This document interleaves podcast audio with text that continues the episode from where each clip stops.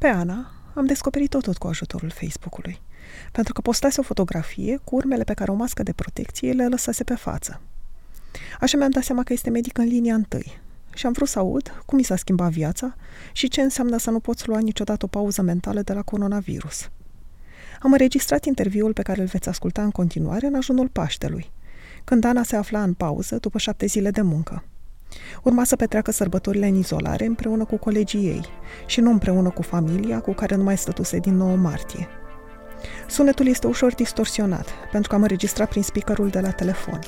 Anei se stricase laptopul la începutul pandemiei și nu avusese nici timp, nici cum să facă rost de altul. Discuția cu ea mi-a oferit un sentiment de siguranță, pe care sper să vi-l ofere și vouă. Creierul nostru poate genera cele mai nefericite scenarii și cred că este util să auzim cum se vede pandemia prin ochii unei persoane care chiar are contact cu ea zi de zi.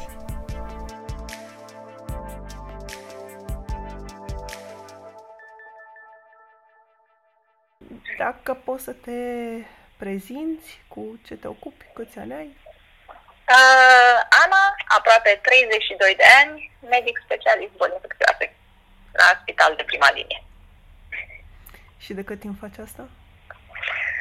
Uh, bolile infecțioase, fă foarte mulți ani, nu mai știu exact, cred că 7 sau 8 ani. Așa, uh, coronavirusul cam din februarie. da, eu întrebam de boli infecțioase, da.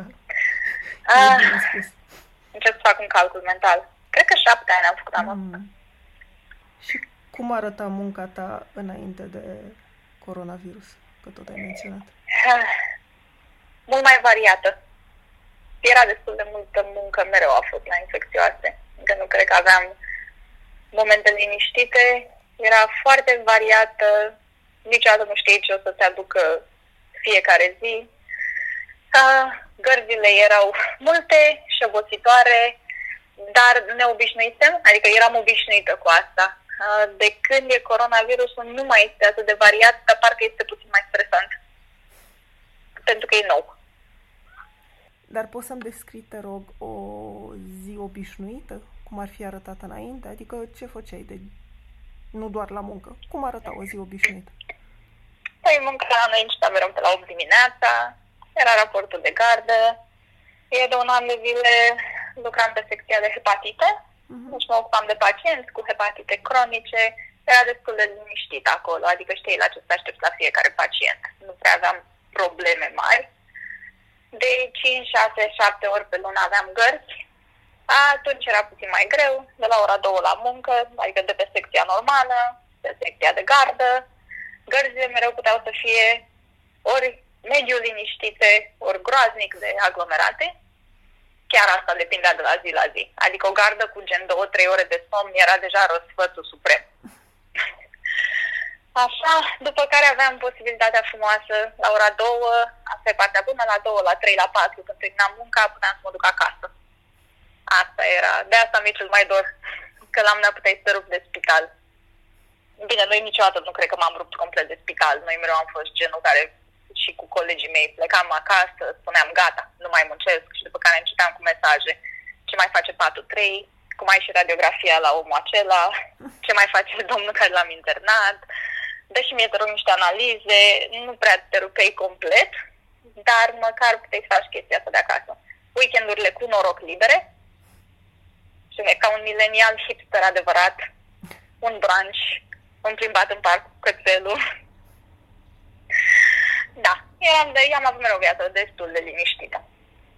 Știi cum e, după 30 de ani m-am mai liniștit. Mm. Și cum s-au schimbat? Când au început să se schimbe?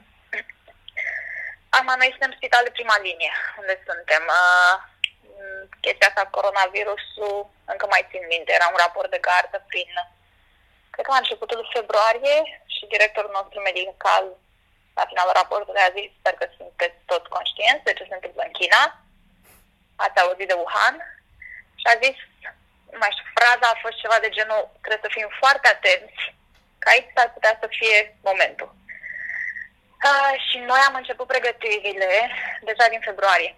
Deci mm. din februarie începusem în momentul în care s-a auzit că începe să plimbe prin lume, că și-a luat pașaport internațional acest virus, uh, noi am început să pregătim. Spitalul meu are foarte multe clădiri, deci noi lucrăm pe pavilioane, uh-huh. să le eliberăm, tot ce puteam să transferăm, să transferăm la alte spitale, să limităm numărul de internări care nu erau urgențe ca să putem să ne pregătim. A început să facem deja pregătiri cu, uite, așa trebuie să vă echipați, așa trebuie să îmbrăcați, așa trebuie să facem, uh, ce faci când vine un pacient, cum îl muți, unde îl duci, cum îl izolezi și așa mai departe. Deci noi am început chestia asta din februarie. Uh-huh. După care pavilionul unde lucrez eu, din martie, deja era pavilion de coronavirus, la 1 martie, cred, chiar și dacă noi nu aveam încă. Și făceam gărți. Și în fiecare gardă încep să-mi primi suspiciuni. Atunci era destul de ok, adică internam omul și îl externam de obicei pe câteva zile când nu era coronavirus. Ah, dar deja învățasem mișcările. echipează -te. Eu am avut noroc mă uit la alte spitale care săracii nici nu au măști, dar am avut totul de la început.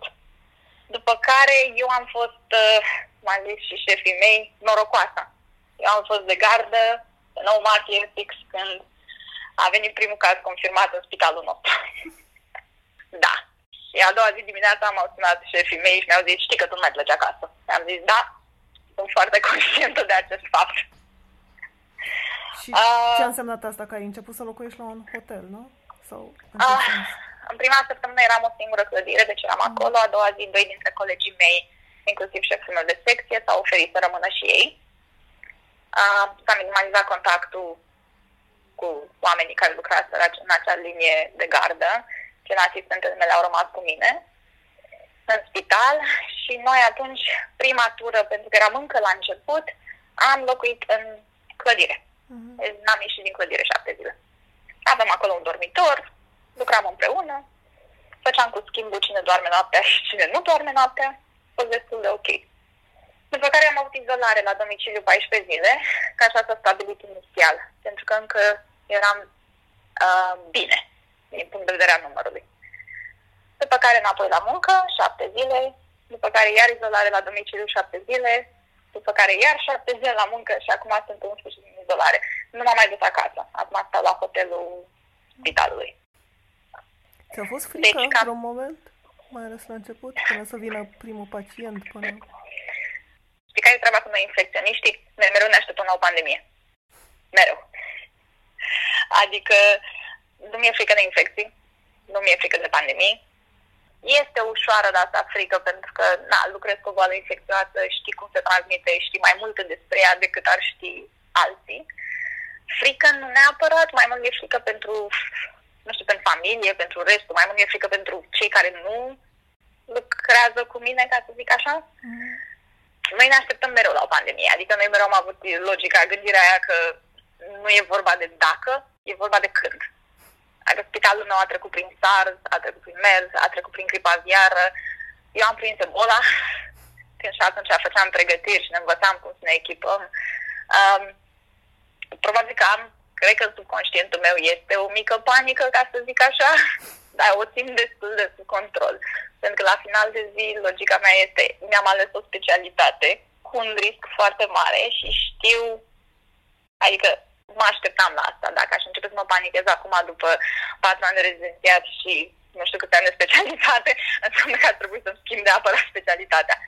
No, uh, frica a reușit să o țin sub control sau reușit să o țin așa undeva departe, și mă gândesc la ce trebuie să fac.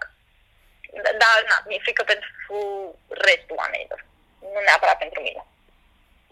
Dar cam așa e personalitatea mea. Eu mă panichez pentru alții, ce mie nu mi-e frică să merg cu avionul, dar dacă soțul meu pleacă undeva cu avionul singur, fără mm. mine, mor de inimă. cam așa ceva e gândirea mea.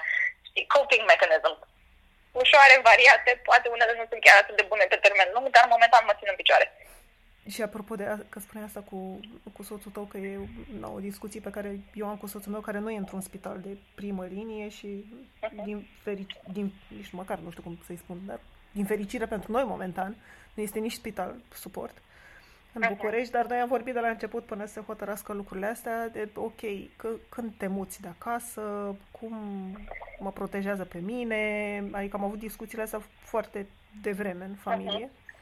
Nu, mă întrebam dacă și voi ați vorbit despre asta, mai ales în perioada de început, când nu stăteai la spital doar, da. da. Am vorbit de la început și mi-am explicat că dacă se întâmplă, eu nu voi veni înapoi acasă până nu se termină pandemia. Acum, lui nu prea a picat bine, în sensul că s-a întristat foarte tare și îl văd în continuare că e foarte trist că nu sunt acasă. Dar e chestia asta, știi cum e, eu mi-asum un risc, pentru că ăsta e jobul meu. Deci eu asta trebuie să fac. Și, știi, îmi place ce fac. Cu tot cu pandemia asta, mie mi-a, mi-a plăcut mereu specialitatea mea și mi-a plăcut ce fac. Dar asta nu, nu vreau să să-l aduc și pe el în toată treaba asta. El e designer industrial, suntem împreună de 11 ani aproape, s-a obișnuit cu medicina, dar a fost ideea asta, am explicat că, că el mereu îmi spunea, dar poți să vii acasă, știi, pui mască, stai într-un dormitor și am zis nu, în niciun caz. Era, cred că asta am, am vorbit și cu niște colegi și a fost ideea asta de eu sunt dispus să fac toate astea și voi fi ok cu asta, atâta timp cât știu că cei dragi sunt ok. Mm. Adică eu sunt ok cu asta pentru că știu că el e în siguranță. Și el și mama mea, și cățelul, de ce nu? da. Acum, chiar astăzi mi-a adus pachetelul de Paște în fața hotelului și stăteam la distanță de aia de 2 metri cu geamul de la mașină deschis așa 2 cm și tot îmi spunea, mi-e dor de tine, vreau să iau un brațe și spuneam, nu, nici să nu îndrăznești, stai acolo. Pentru că este totuși un risc, adică pe care eu sunt dispus să-l asum, dar nu vreau să, nu știu, să-l împing asupra cuiva, să forțez pe altcineva să treacă prin asta. Că i-am zis că oricum, dacă ajunge pacientul, omor. că mereu îmi spunea că dacă fac coronavirus, am pile la tine. Și am zis, nu, i-am vrut să trimit altcineva să te vadă, că eu dacă trebuie să te văd, te bat. Că înseamnă că n-ai respectat niciuna dintre regulile pe care ți le-am pus. Dar e cu minte, adică mă scuță, să în casă, mănuși, mai repede se dezinfectează și câinele când intră în casă cu el de la plimbare. Da. Și cu mama mea la fel, mama este doctor. Nu e spital de prima linie, e ginecolog. Uh-huh. Uh, dar vede pacienți în continuare, că nu s-au oprit să ducă la muncă.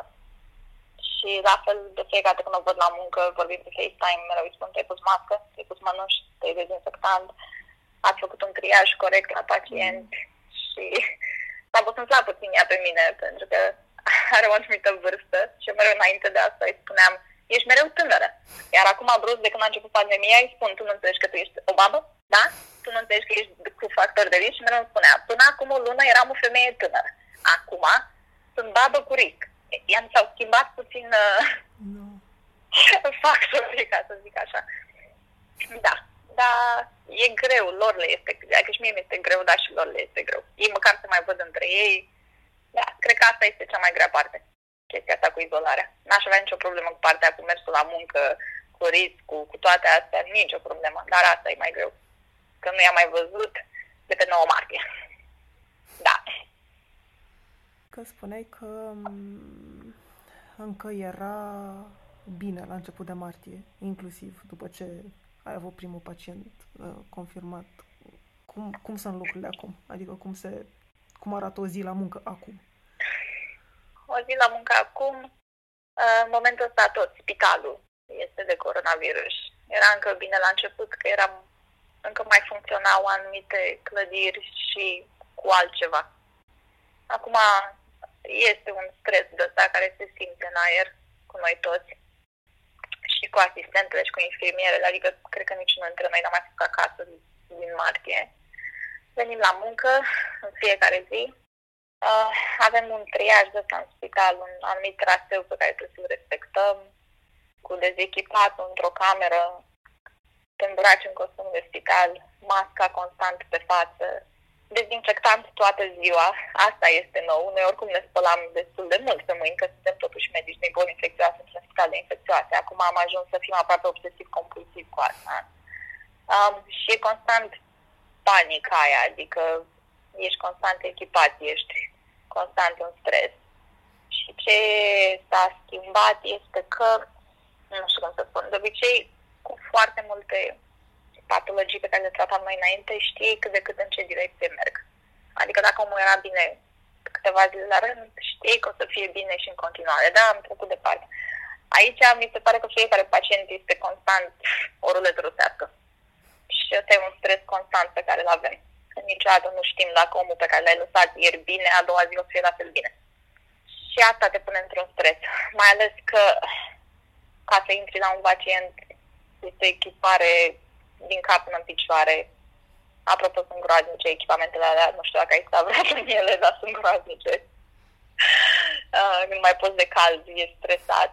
Nu știu cine le numea pe Facebook uh, costumul de saună sau ceva de genul ăsta.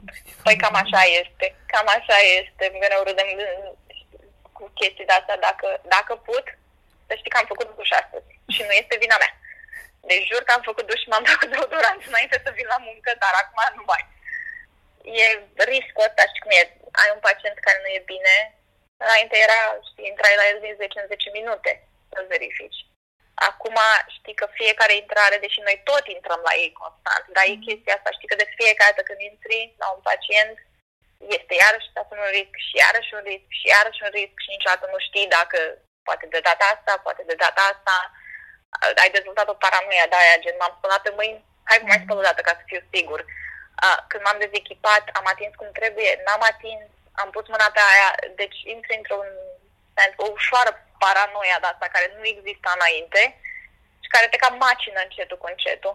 Adică cea mai mare fericire este când ai terminat garda, când ai terminat și mergem înapoi în cămăruța noastră unde ne schimbăm, toate hainele le bagi niște saci ăștia de gunoi că se spală doar în spital și când în sfârșit ești afară și ești în haine de zi. Acum paranoia este în continuare că spre noi toți ajungem acasă, hainele noastre care n-au stat, poți imaginezi, niciodată n-au stat hainele de stradă afară.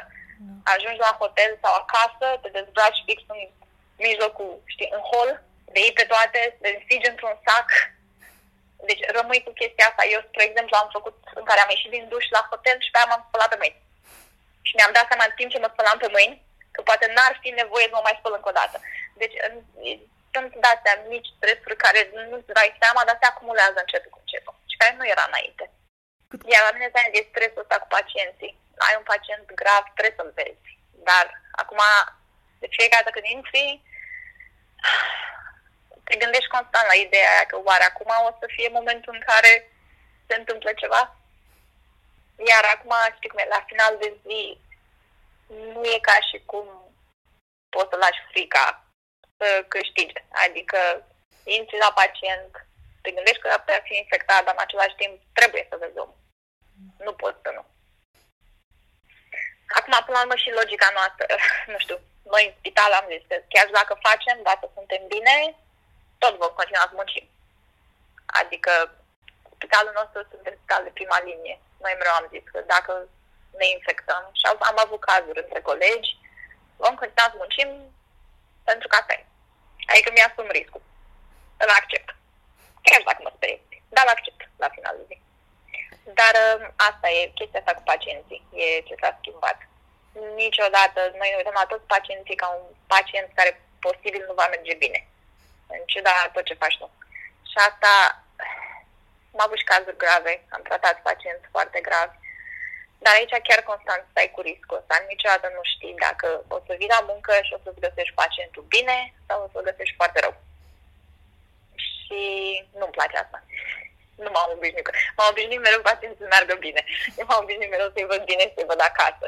Iar acum, uh, sau măcar să am siguranța, știi cum e. La un dat îți dai seama, ca doctor. Știu sigur că acest om o să meargă bine, că am făcut tot posibilul.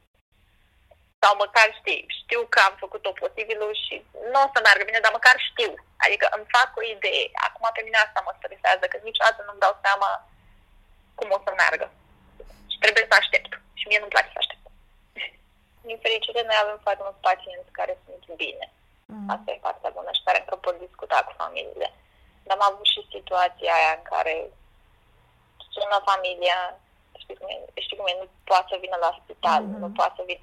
E și ideea că înainte măcar, noi, noi ca spital oricum nu aveam program de vizită, fiind spital de infecțioase, la noi nu, nu puteam să lăsăm oamenii să se plimbe așa prin spital, să iasă, știi cum e. Dacă mm-hmm. se mhm. întâlnește pacientul cu gripă, cu pacientul cu cine știe ce infecție, stau pe hol cu familia, era un risc epidemiologic. Dar măcar era aia, veneam, aveam o oră, venea familia, altfel discutai cu ei față în față.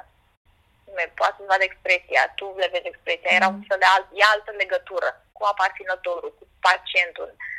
Mi-a spus și o colegă că tot așa asta cu nu te văd pacienții, nu-ți văd fața aproape deloc, nu-ți văd decât ochii prin, prin niște ochelari sau printr-o caschetă.